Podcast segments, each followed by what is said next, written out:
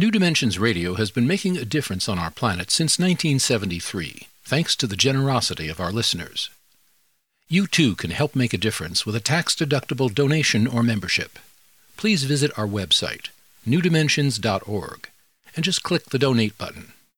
We at New Dimensions thank you for your support.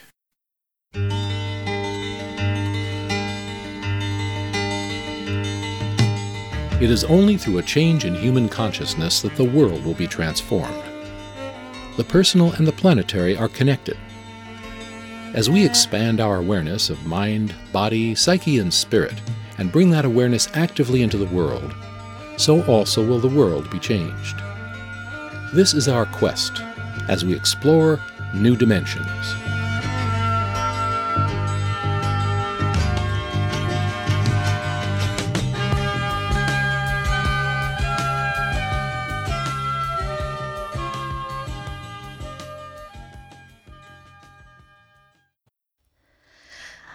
I know we can all agree that the Greek myths of gods and goddesses have endured and have grabbed our imagination for many centuries. Our guest today, Dr. Jean Shinoda Bolen, says they are wonderful vehicles for images, feelings, atmosphere, and depth because the readers or the audience identify with the characters. We begin with our own experience and make a connection. Something rings true and illuminates something important that we didn't recognize before about ourselves. When it reflects a deep truth, this insight is liberating. Dr. Bolen's current work contains the myth of the goddess Artemis, who represents the indomitable spirit refusing to give up on what she knows to be true for herself. Women and men who identify with this goddess have grit and passion and persistence to go the distance.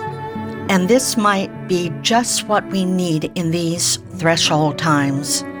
Dr. Jean Shinoda Bolen is a psychiatrist, Jungian analyst, and an internationally known speaker she is a former board member of the Ms. Foundation, an advocate for the fifth UN World Conference on Women, a convener of the Millionth Circle Initiative, as well as a permanent representative to the UN representing the NGO Pathways to Peace. She's the author of many books, including Goddesses in Every Woman, Crones Don't Whine, Gods in Every Man, the Millionth Circle, urgent message from Mother. Like a tree, how trees, women, and tree people can save the planet. And Artemis, the indomitable spirit of every woman. Join us for the next hour as we explore the ancient myth of Artemis and how it can inspire and inform us in these challenging times with our guest, Dr. Jean Shinoda Bolen. I'm Justine Willis Toms. I'll be your host. Welcome to New Dimensions. Jean, welcome. It's a delightful experience to be here with you again. Thank you so much for joining us once more. Um, I would like to begin just talking about myths and archetypes. So, why are archetypes important to us in these times?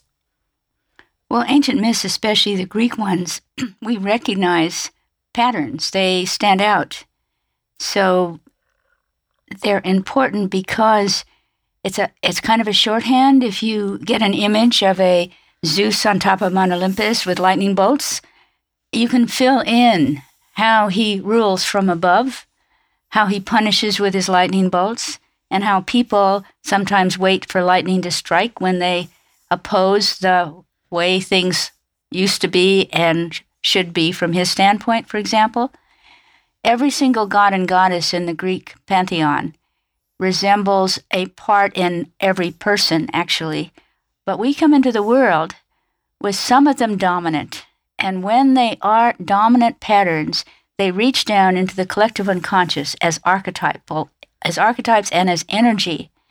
And when we can live from a deeper place rather than from an idea of who we should be in order to fit in somewhere, then there is juice, there is energy, there is authenticity, as we are who we were meant to be, in a sense. I, I love the uh, early work of the, uh, the childhood book that Marlo Thomas wrote called Free to Be You and Me, in which um, children were reading stories uh, and dreaming of a world where someday a girl could grow up to be the woman she was meant to be, and the boy could grow up to be the man he was meant to be. Archetypes actually do give you a pattern of who you were meant to be, along with, say, the talents that go with them. I mean, all human talents, all archetypes are potential in all of us. But we come into the world with our own energized set of them, so that while every human being has some musical ability. Some people, it's a major gift. And for them not to develop that gift is to not express themselves through a major part of who they could have been. So, so Jean, I I know that you went through medical school and they taught you in those early years that babies come in and they're blank tablets. Oh, but that no. is not what you have discovered. They they come in with this, as you say, archetype or or temperament, I guess it might be another word for it. Yes, temperament's a good word for it. When you go into the newborn nursery, there are placid babies and there are active babies and there are babies that look around. And yes, I was I was told that we come in with a blank slate, a tabula rasa, upon which mainly the mother imprints who the child will be. Well, it was interesting theory, and it was absolutely not my experience when I had my own a daughter and son. I think that children and mothers and fathers interact, and if anything, the child trains the mother in certain ways how to respond to it. And what are we responding to? We're responding to the energy and personality that is innate even as an, in infancy. Whether you have an assertive baby, whether you have a placid baby, whether you have at three years old I've written about Artemis, and Artemis manifests very early. Uh, she is a little girl who knows what she wants. She's a little girl who at uh, has no problem saying, "I want this and I want that," and no, that's not fair. And I want to I want to be able to do as much as my little my big brother can do. Uh, that's not every little girl. There's a whole bunch of little girls who, who, who don't live up to that pattern. But Artemis does. Artemis has an innate, innate sense of what's fair and what's not, uh, is curious, venturesome, um, often likes animals. Uh, you know, this is at three. And in her mythology, she, who is the uh, daughter of Zeus and Leto, did not meet her father until she was three. But there's a, at least in the literature, we have this famous poem by Callimachus where she she goes up and meets her father for the first time and sits on his lap, and he is delighted with this little girl. And so, first of all, he says to her, "With daughters like you, it's worth Hera's wrath because this is a child that that." Uh, whose mother uh, was not Hera and therefore uh, experienced Hera's wrath. But Artemis at that age uh, was a daddy's little girl, in other words, and and he said to her, uh, "What would you like? I'll give you anything you want." Now another little girl might be charming and not know. This little girl said, "Oh, I want hunting dogs to hunt with. I want bow and arrows. I want girl companions." and I want to choose myself. Now that is so Artemis. That is so she did, and all of them are symbols. The bow and arrow. Uh, you can take aim at a target of your own choosing, and focus on it, and aim for it and hit it. So if you have a an ambition to do something, you can be on your one track mind if you're Artemis. Focus is a strength. Innate um, the the idea of hunting dogs. That's an almost an, a symbol of instinct. The instinct that sniffs things out, that knows what you want, even if other people don't seem to think that's a very good idea. Uh, that's part of, of of Artemis. See, she was the goddess of the hunt and the moon. So her pre- preferred area and her friends, she got to choose nymphs who were uh, divine spirits in the forests and the, the basically the wilderness, forests, meadows, uh, lakes and things, and travel with them. So she's she has a quality of sisterhood. She and her nymph companions roamed over the wilderness. She doesn't like the city like a sister goddess Athena who much prefers the city. Artemis does not. And metaphorically, she is interested in going into the parts of the geography of the world that she has not explored before.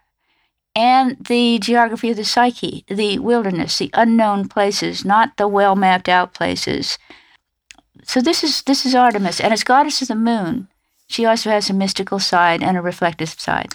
I, I really identified with this particular goddess. I can remember uh, as a child, I was my daddy's daughter, and um, and I I don't know. I had three other siblings, but I was the one who went out and rode horses and jumped fences and did that. But one time, I I just recall, and I don't know where this came from, and your book uh, really helped me understand it. I was on a boat trip with my parents, and Daddy took a shotgun and shot a duck from the back of the mm-hmm, boat mm-hmm. as we were going yeah. down the Mississippi right, right. River. And I watch. I've never seen him kill anything yeah. before. We I've seen him around guns and do clay pigeons, but this was the 1st mm-hmm. time. And I I saw the duck fall into the water, and I saw the duck start to swim to the boat, like for safety, and then mm-hmm. he just blasted it out of the water and, and killed it to put it out of his misery, I guess. I was hysterical. I got so mad at him. I just, here I am, I'm like about, I don't know, eight years old. Mm-hmm, mm-hmm. And I stood up to this man with this gun and I was just, I was rageful. And I remember his getting down on his knees breaking the gun down and saying, Justine, I will not bring this gun out again for the rest of the trip. Whoa. And it was like a, one of my first acts of power right, right. to stand up against this. And, and this book really helped me understand that it was kind of an innate archetype in me that just reared up t- towards animals. Right. And that's the, also why this is the archetype that underlies activists, the environmentalists, the animal rights women, the feminists, uh, any anything that has to do with protecting the young and vulnerable and mothers. She's the only goddess uh, who ever came to the aid of her mother, and she came to the aid of her mother several times. She also was prayed to by women who were in labor to be delivered from the pain and she is the patron, so to speak, uh, archetype of the midwife. And the herb artemisia, which is used to relieve pain in labor and pregnancy, is named after her. So she, although she was a virgin goddess in the sense that she kept her autonomy, she she was never uh, psychologically or in, in ancient Greece, it meant that she was actually physically a virgin she and two other goddesses, Athena and Hestia, were the only virgin goddesses. Every other goddess was really susceptible and used to being overpowered by the male gods. In fact, on reading Eve Ensler, I can really look back um, on the, the, the, Greek mythology and re- recall thinking about Zeus and all those other folks as being philanderers when they actually were rapists. Mm. And, uh, and ancient Greece was a rape culture. I'm here with Jean Shinoda Bolen, and she's the author of Artemis, the Indomitable Spirit in Every Woman. If you'd like to know more about her work, you can go to her website, jeanbolen.com, or you can get there through the New Dimensions website, newdimensions.org. I'm Justine Willis Toms. You're listening to New Dimensions. I am a full woman. I am a full woman. I am a poor woman. I am a poor.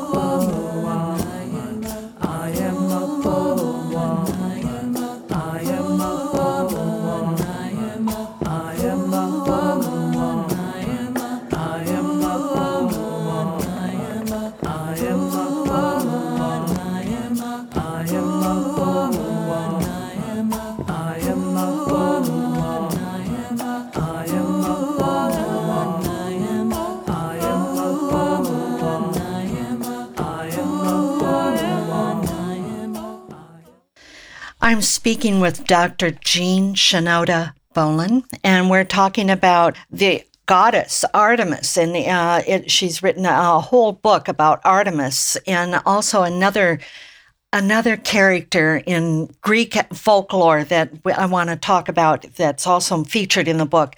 The book is Artemis, the Indomitable Spirit in Every Woman. And uh, there's another main character in the book, and this is one that, that we're not as familiar with Atalanta. And tell us, who is Atalanta? Atalanta is a mortal, for one thing. She's not a goddess, but she was a mortal who exemplified a number of characteristics that were very similar to Artemis because she was a hunter, but she, by the way, also a runner. So when you think about the young women who are naturally athletic and attracted to the outdoors, which is very Artemis, but how many women these days are runners as well. She was known as the fastest, actually, she became the, the fastest runner in ancient Greece because of a, a famous myth called the foot race and the three apples. But uh, she starts out as a Artemis in a culture that didn't want her. Uh, when she was born um, and turned out to be a girl, her father, the king, was so angry that he did not have a son and heir that he had her abandoned on a mountain uh, to be uh, to die from the elements or from wild animals. But instead, as the story goes, a mother bear came along and this little human girl evoked the maternal aspect of the mother bear. And in this, as the myth goes, the story goes, uh, she was suckled by the bear, raised in a den, and grew up with a series of, of cubs as siblings. And then somewhere around the age of three or something, that, that she was found by hunters and, and taught how to use bow and arrow and spears. And then we don't hear from her until a bit later in the story. But this idea of being rejected because you are a girl and then being raised by metaphor of Mother Bear, which is Mother Nature, really.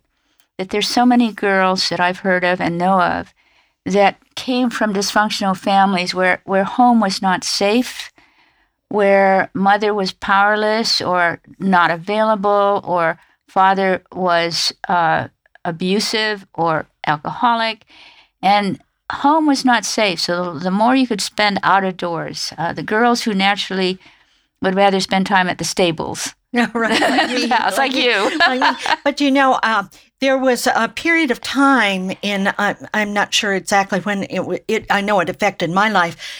Dr. Benjamin Spock, I think, was one of the famous doctor who said we need to put babies on a schedule. Oh, and we need right, to right. and start to feed them formula and not Yeah, breastfeed right. them. And and the maternal instinct started to to kind of diminish because all of this was accepted as oh, this is a scientific way to raise children.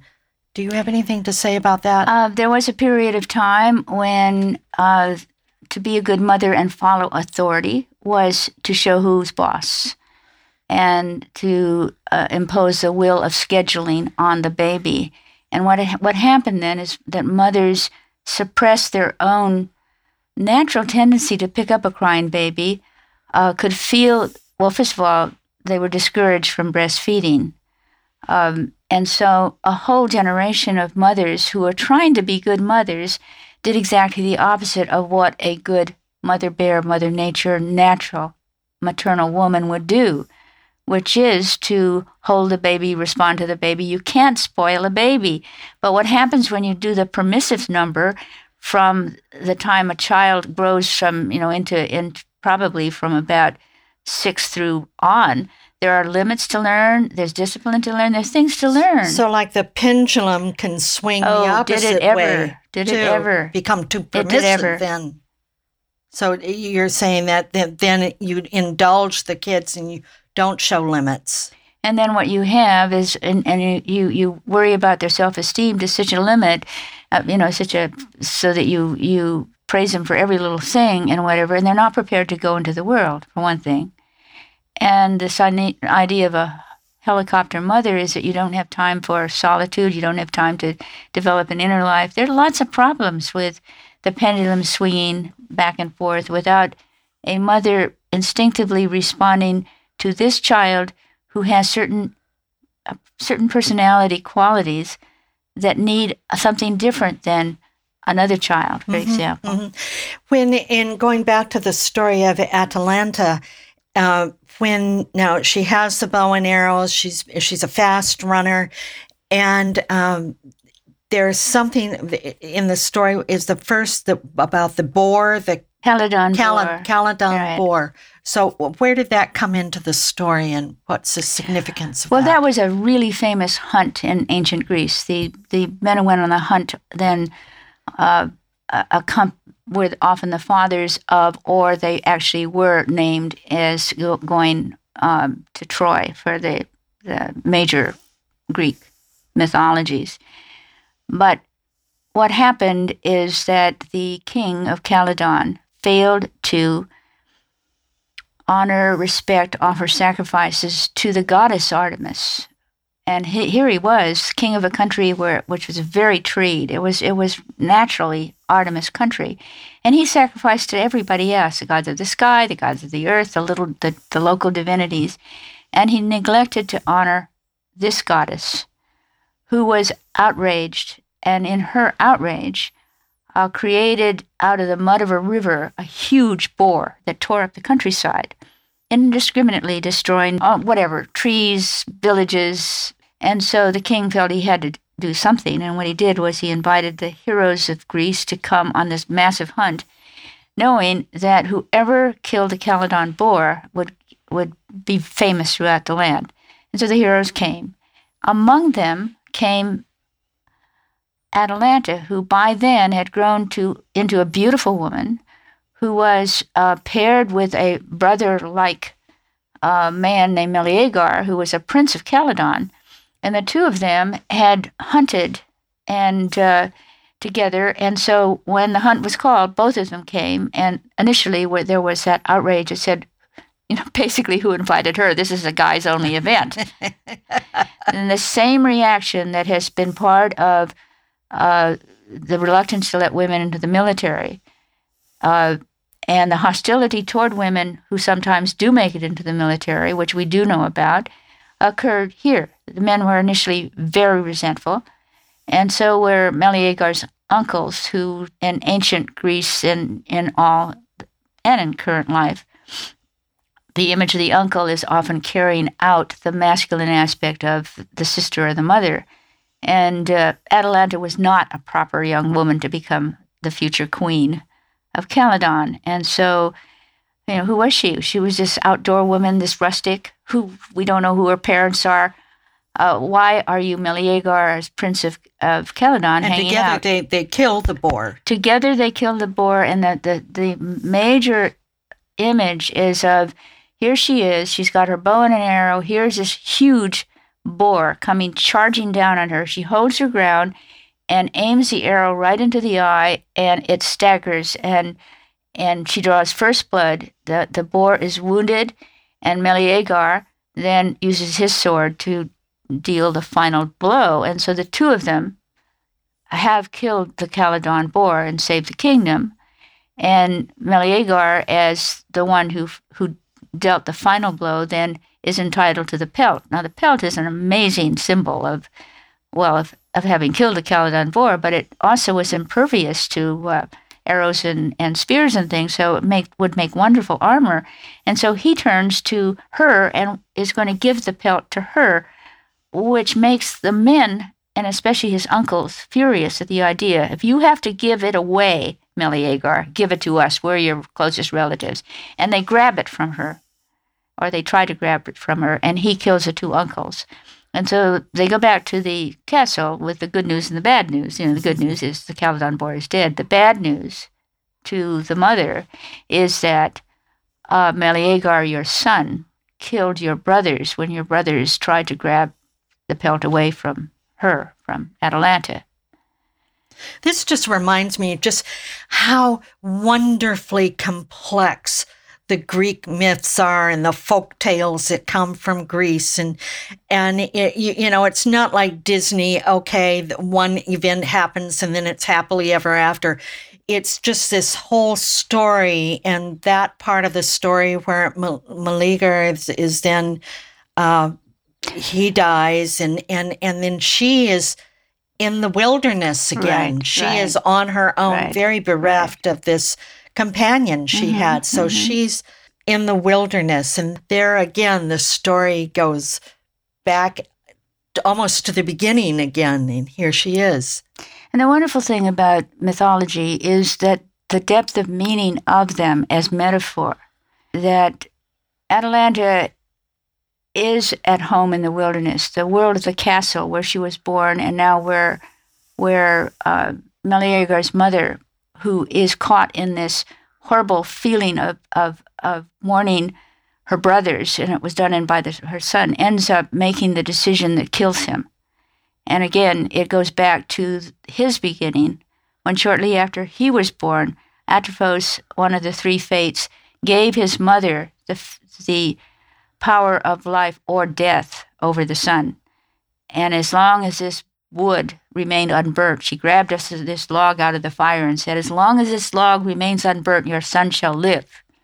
And so here, here the mother, uh, metaphorically, by by destroying her son, uh, does what some mothers have done, which metaphorically is to kill off the emotional life of the son um, and leave Atalanta on her own, venturing back uh, through the wilderness, deciding what it is she's going to do next. Right. And every transition that any of us are in can be called into the wilderness again. It's not. It's a. It's a, It's when we no longer know. We no longer have a definite idea of who we are, or what we're going to do. Uh, loss of a relationship, loss of a job, loss of our health, all these things plunge us into this unknown place of we are in the wilderness. And so when we are in the wilderness, we are like Atalanta, mourning who we used to be, the relationship that used to be, the job that used to be, the world, the home, the child, whatever it is that is no longer, we grieve it, and we have to figure out in this wilderness where and what direction we shall go next. And in that wilderness, there there is an opportunity to tap into some un, untapped inner resources that we didn't even know we had. I mean, I, I know that I have felt that when Michael died in 2013 and my partner for mm-hmm. 41 years side by side. And so it was kind of a time of wilderness for me. And what I've discovered in the last year and a half are, are re, inner resources that I didn't even know I had. So that that's part of that that walking the wilderness, isn't it? Oh, very much so. I'm here with Jean Shinoda Bolen, and she's the author of Artemis, The Indomitable Spirit in Every Woman. And if you'd like to know more about her work, you can go to her website, Jean Bolen, B O L E N, jeanbolen.com. Or you can get there through the New Dimensions website, newdimensions.org. I'm Justine Willis Toms. You're listening to New Dimensions. Gonna keep on moving forward. Keep on moving forward.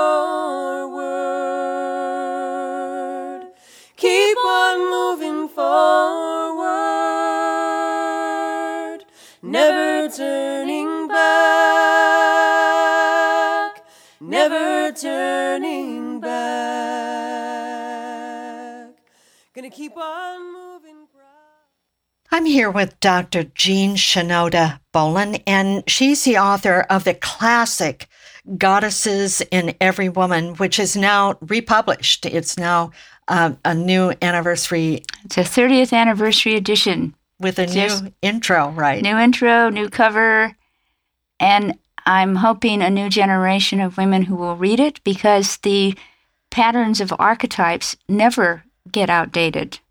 They don't. And I just want to say that book was pivotal in my life, Jean. So I want to mm-hmm. tell you that mm-hmm. face to face. Thank you. And especially the part that really grabbed me was one of the goddesses that that you talk about in that book is Athena. Mm-hmm. And you talked about it so differently from the way, let's say, Jung talked about it, that, that Athena had this ability to strategize and she was use math and she could do all of these things that we normally ascribe to the masculine. And you said, no, a woman can have this within her own right and her own instincts. And that changed my life. It did differ from Jung's idea of anima animus. He said that every woman has a masculine side called the animus, and the animus is a part that does our thinking and and a lot of the spiritual side and assertiveness that it all comes out of the masculine side and it by definition is inferior to what a man can do actually however i also can note that it differs from another one of his theories that said that doesn't make any discrimination between you can be a thinking type woman or a thinking type man. And if you're a thinking type woman, that is your lead, your leading edge, your leading ability. And Athena's come into the world innately, archetypally geared to think well. And that makes her the strategist. Now, all of the gods and goddesses have strong suits, and if they're going to grow into whole people, they have to develop what Jung called the inferior sides, the sides that aren't natural, but they. So here's Athena, and back in the day, when I 30 years ago, when I wrote Goddesses in Every Woman, usually most Athenas were father identified and patriarchal identified, but not now. Now, very often, Athena is a strategizer that helps the Artemis part of the woman to accomplish what she set out to do. So we have Sheryl Sandberg, who wrote Lean In. Well, working with Mark Zuckerberg at at, uh, at Facebook, they are brother sister in energy. In fact, that whole company seems to have that not not father up you know patriarchal, but brother sister, and um, she has an Artemis passion. She grew when she she says in her own book that when she was younger, her she wanted to change the world, make it a better place. Now, that is an Artemis quality the passion to, to help, the passion to, whether it's social justice or the environment or women or children or animals, you, there is something about the Artemis archetype that, that the soul work that she has or the archetypal work she has is to, to make a difference in those areas. This is not an Athena. But if you have Athena abilities and an Artemis passion, then you have the possibility to uh, develop more sisterly relationships. So, lean in circles are like the million circle. The idea that women have a natural ability to share and be in circles and to support each other I mean, so I'm just, just delighted. Hormonally, it's oxytocin. Act, right, oxytocin. That that men produce more testosterone and women produce more, more naturally oxytocin. Uh, yes, and the estrogen incre- increases that tendency that it, it's like when people are under stress, the gender determines what their natural reaction will be. Men will do flight or fight. Women will do tend and befriend. And this is research just done in the in the 21st century. So, going back to the story of Atalanta, she has been in the wilderness. Now she comes back to her father's home, and once more she's under his direction and thumb. And, and this is where he's going to have her get married. But she says, well, only under these circumstances, I think. Can, right, yeah. that's correct. She says, uh, I will, well, he's insisting that, that for the sake of the kingdom, she must get married. And he, she uh, says, uh, when she realizes that she had better go along with this program, she, she made a stipulation. And that stipulation is yes, I will, but the man I will marry has to beat me in a foot race. And if he loses to me, he loses his life. Now, a lot of men uh, looked at this beautiful heiress uh, realizing that if they got her as a trophy wife, they would have a kingdom besides. Uh, they came, and and one after another, she raced and beat them, until finally, um, I think in a sense, none of them believed that a girl, a woman, could could beat them in a race, and they lost. And then came Hippomenes, who had watched her from afar, loved her, and felt that he had to race her because he loved her, even though he didn't expect to beat her. And the night before the race, he prays to Aphrodite. Now, all the other go- all the other men who wanted her hand in marriage prayed to, like Hermes or Mercury, that he, they might beat her by running faster, or Ares or Zeus, or for the power to overcome her. And he prayed for help that he might win her and she might love him. So he prays to the goddess of, Love, love, and beauty. and beauty. I, I just love that part of it that he he he went a different direction. and his way worked. In the night, uh, Aphrodite came to him and gave him three golden apples. When he woke up in the morning, he thought he had a dream, except there were the three apples. So he tucked the apples into his tunic, into the belt of his tunic, and he came t- towards the starting line. And here is here here's Atalanta waiting for the latest person who is going to race her. And what she sees is Hippomenes holding his waistband. Now that was the very gesture, the last gesture that he she saw Millie Meleager do before he died, is that he he doubled over in pain, and here is Hippomenes approaching the the starting line, holding his arms around his waist, and she goes into reverie, and forgets that she's having a race, and so when the starting thing goes off, Hippomenes is not that much of a racer, gets a head start, races off, and then he she sort of wakes up that oh there's a race on. Doesn't take her very long to catch up to him when he throws a golden apple, one of Aphrodite's golden apples, in her path, and she stops to pick it up. And one thought of with, each apple, each apple is a challenge to an Artemis woman, represented by Atalanta, uh, about what they could represent. And the first apple she picks up, she looks at it, she sees her face distorted in the curves of the apple, and for the first time she thinks to herself, I will grow old someday. Now, Artemis women don't. They're so busy involved doing what they're doing that they forget that time is going by. So the first insight that she has is that I am growing older. This is what I will look like when I grow old. That slows down the whole focus and aim of an Artemis. Then there's a second apple. Each time, just as she's getting ready to catch up to him, he drops an apple, and each apple represents something different. And the second apple, as it rolls, reminds her of, of how the heads of those uncles rolled. And the thought is, would it have been better to have not loved at all? You see, often an Artemis woman early in life has loved somebody and has been deeply hurt by that love. And so, because she can archetypally shut that down and focus, she can she can put it behind her. She puts things behind her a lot easier than a lot of, of women can do. Now the memory comes back, and she remembers the good times as well. Would it have been better to not have loved him at all because of the loss? So she she got in touch with some emotional part of herself. Yes. Yeah. Yeah.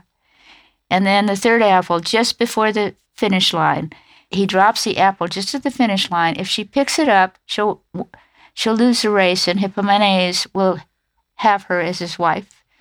If she ignores the apple, she will win the race. And she picks up the apple. So she kind of had a choice there. I think she knew. did. She she she knew if she picked up that apple, she'd lose. So Yes. somehow, and what did that apple represent? Well, for, for my interpretation, based on what Artemis women do in fact face, is the whole question about procreation or creation, or cr- either having a baby or being creative. The younger young woman who's been on fast track, accomplished, aiming for things, and somewhere about early 30s or something, it's like an urge to have a baby. Uh, pregnancy slows her down the race gets to be old. I, you know, I've done that. I've been gotten the promotions. I've been honored and stuff. What about a baby? And so there's a whole consciousness shift. The other one, for either a younger woman or a woman who's been a Artemis into her 40s and 50s and maybe even 60s, is that it is a question of creativity. I have done it, whatever I've done, well, gotten recognized for it or whatever, but my own creativity I've not done. And so the question of that third apple is creativity, doing something out of the love and beauty of form. Or um, so this is when often there's new creative juices. So I, I'm thinking about these apples as as Aphrodite, who brings a consciousness of the beauty of things and the feeling of things, and reminds the the Artemis woman or Atalanta of who and what she has loved in her life. And this is a whole different dimension. So it's a story that really It- applies to a lot of women. It does. And and I'm thinking too, when that happens and when a woman or or man, I mean I'm going to include men in this, uh, they they start to manifest some creative longing that's been dormant, let's say, for a while. There's a kind of they know they're on the right track when they feel a natural enthusiasm and vitality. And I think that you even speak about that in, in the book. It's like another energy or another archetype comes to life. You know, we're even if you are so clearly an Artemis or any of the other archetypes, male or female, there are the other ones that are kind of often waiting in the wings, so to speak. And you can kind of use up the energy of one in a sense and and something new starts to to move. And it has to do with what's going on inside and also what you're attracted to outside. Suddenly you're attracted to to do different things or you project something and onto somebody that carries it for you and you are in love with with an idea or a person or a place that you now captivates you. Well that's that's not something you did with your mind and it's not something you did on purpose. It's something that in your in the archetypal world of the unconscious it stirred and it moved and it is bringing to life a new energy for you. And this is what happens if you keep on growing as you grow older I'm here with Dr. Jean Shinoda Bolen. She's the author of Artemis, the Indomitable Spirit in Every Woman, and also Goddesses in Every Woman, Gods in Every Man, and goddesses and older women and Goddesses in Older Women, and Crones Don't Whine. I mean, you're just so prolific. Look, you must look her up on our website and go to her website, jeanbolen.com, B O L E N, jeanbolen.com, or you can get there through the New Dimensions website, newdimensions.org. I'm Justine Willis Toms. You're listening to New Dimensions. Gonna keep on moving forward. Keep on moving forward.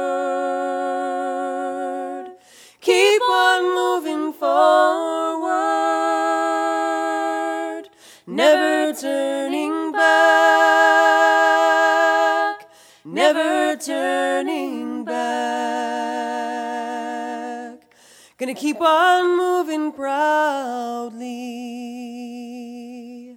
Keep on moving proudly. Keep on moving proudly. Never turning back. Never turning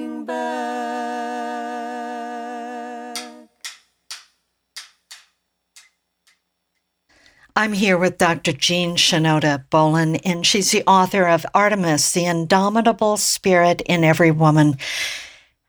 You use the word indomitable spirit Oh. right there in the title. So I'd love for you to say something about why you use that word and why that's important. Indomitable means untamed. It means that there's a part unsubdued, untamed. It means it's a part of you, no matter what, that is not victimized. And this is really important, especially when I go to the UN and I hear all these things that are happening to girls and women in, the, in lots of places in the world. But uh, where there are also girls being trafficked in the United States. Lots of bad things happen. And there is incest, and there is rape, and there is a whole litany of bad things that happen to girls and women. But if they have a if they have Artemis as an archetype, there is a part of them that remains virginal, that remains uh, untamed, unsubdued, the one in unto herself part of her. So she becomes a raped non-victim. Not true that you know she has been raped, but she some innate part of her remains not the victim. And that is why I use indomitable. It's also an energy, a will to live, a will to to uh, to go for something like justice and, and fight for it. It's a wonderful word to apply to you don't to a girl.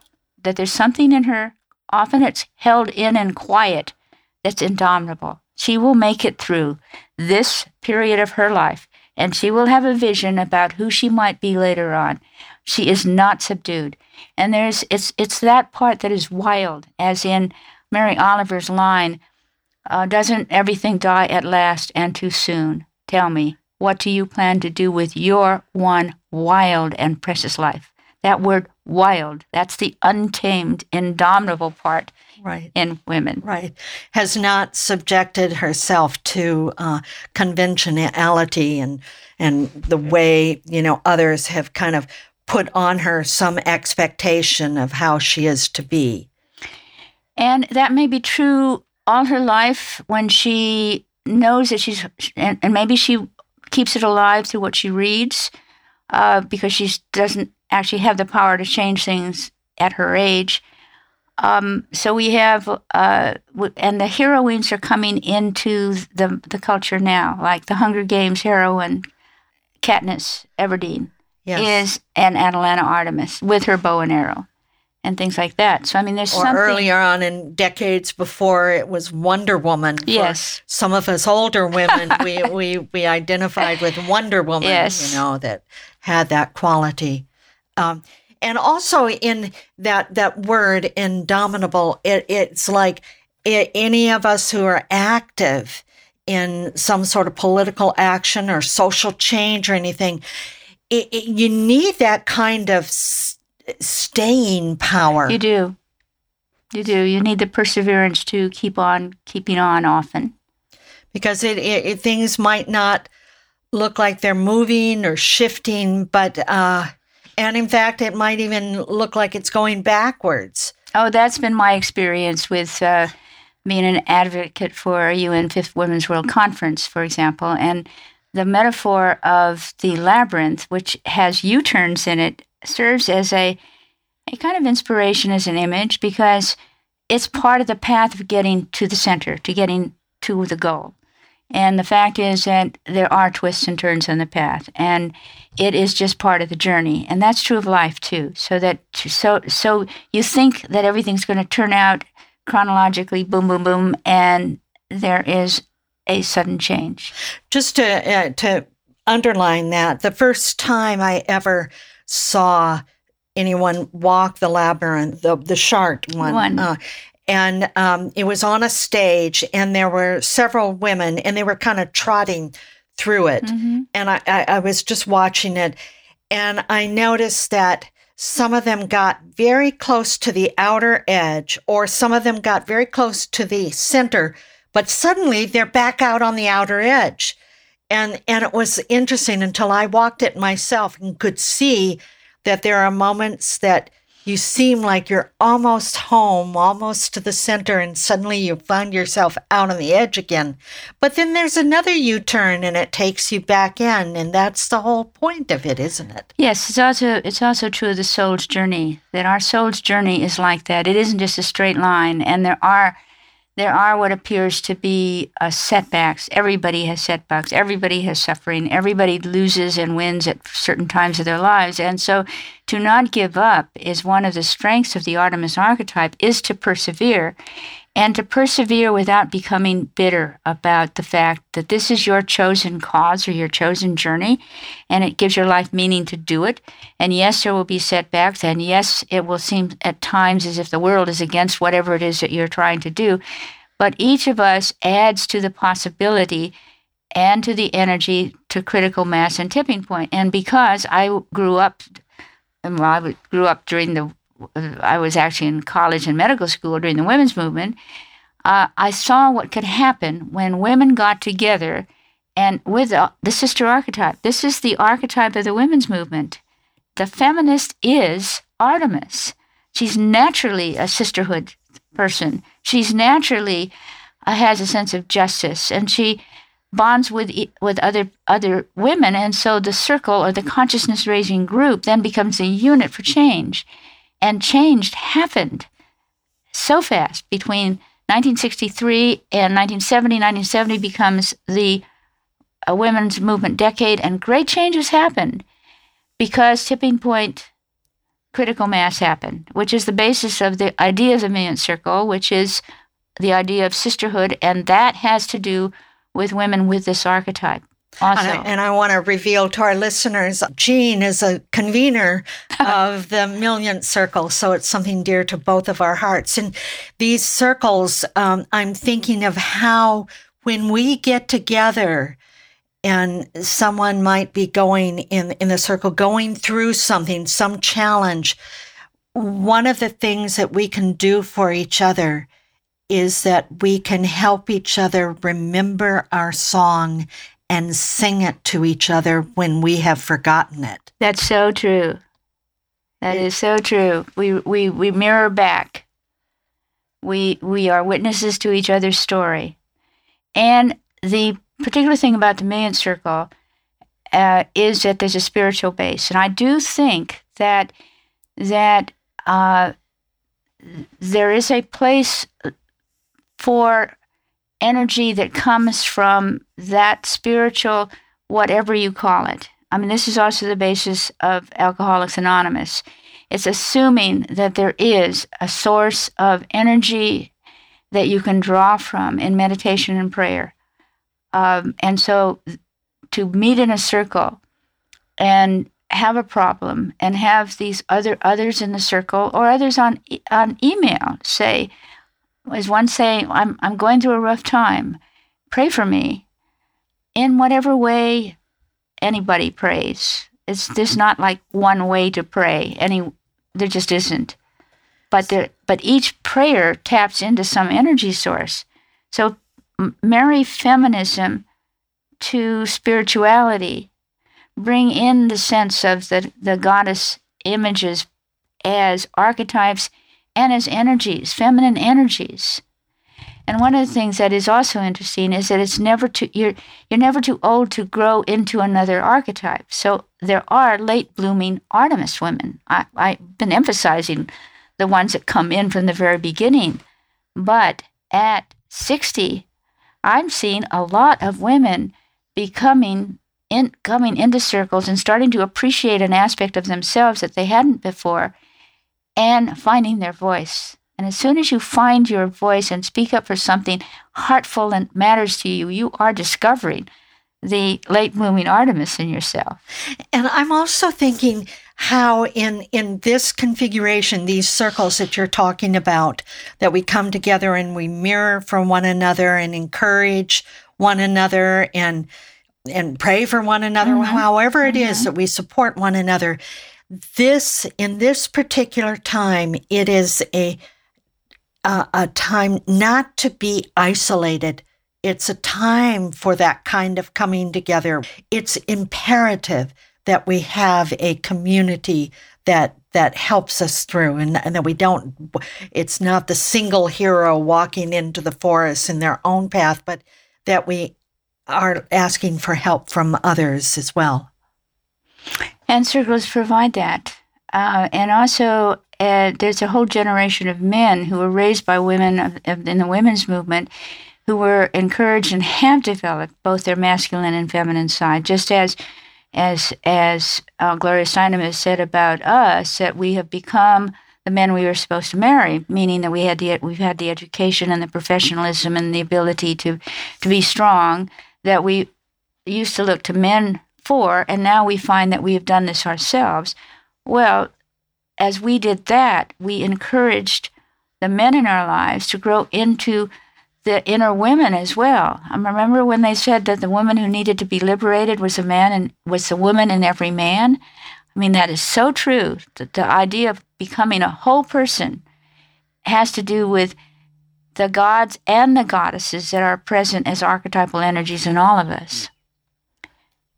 And so when now now we're finding these just precious men that seem to be more whole unto themselves and not just depending on the woman to be the nurturer, but they have some self nurturing that they can do for themselves. We've run out of time. I am so grateful that you came and joined us today, Jean. Thank you so much. It's been a privilege.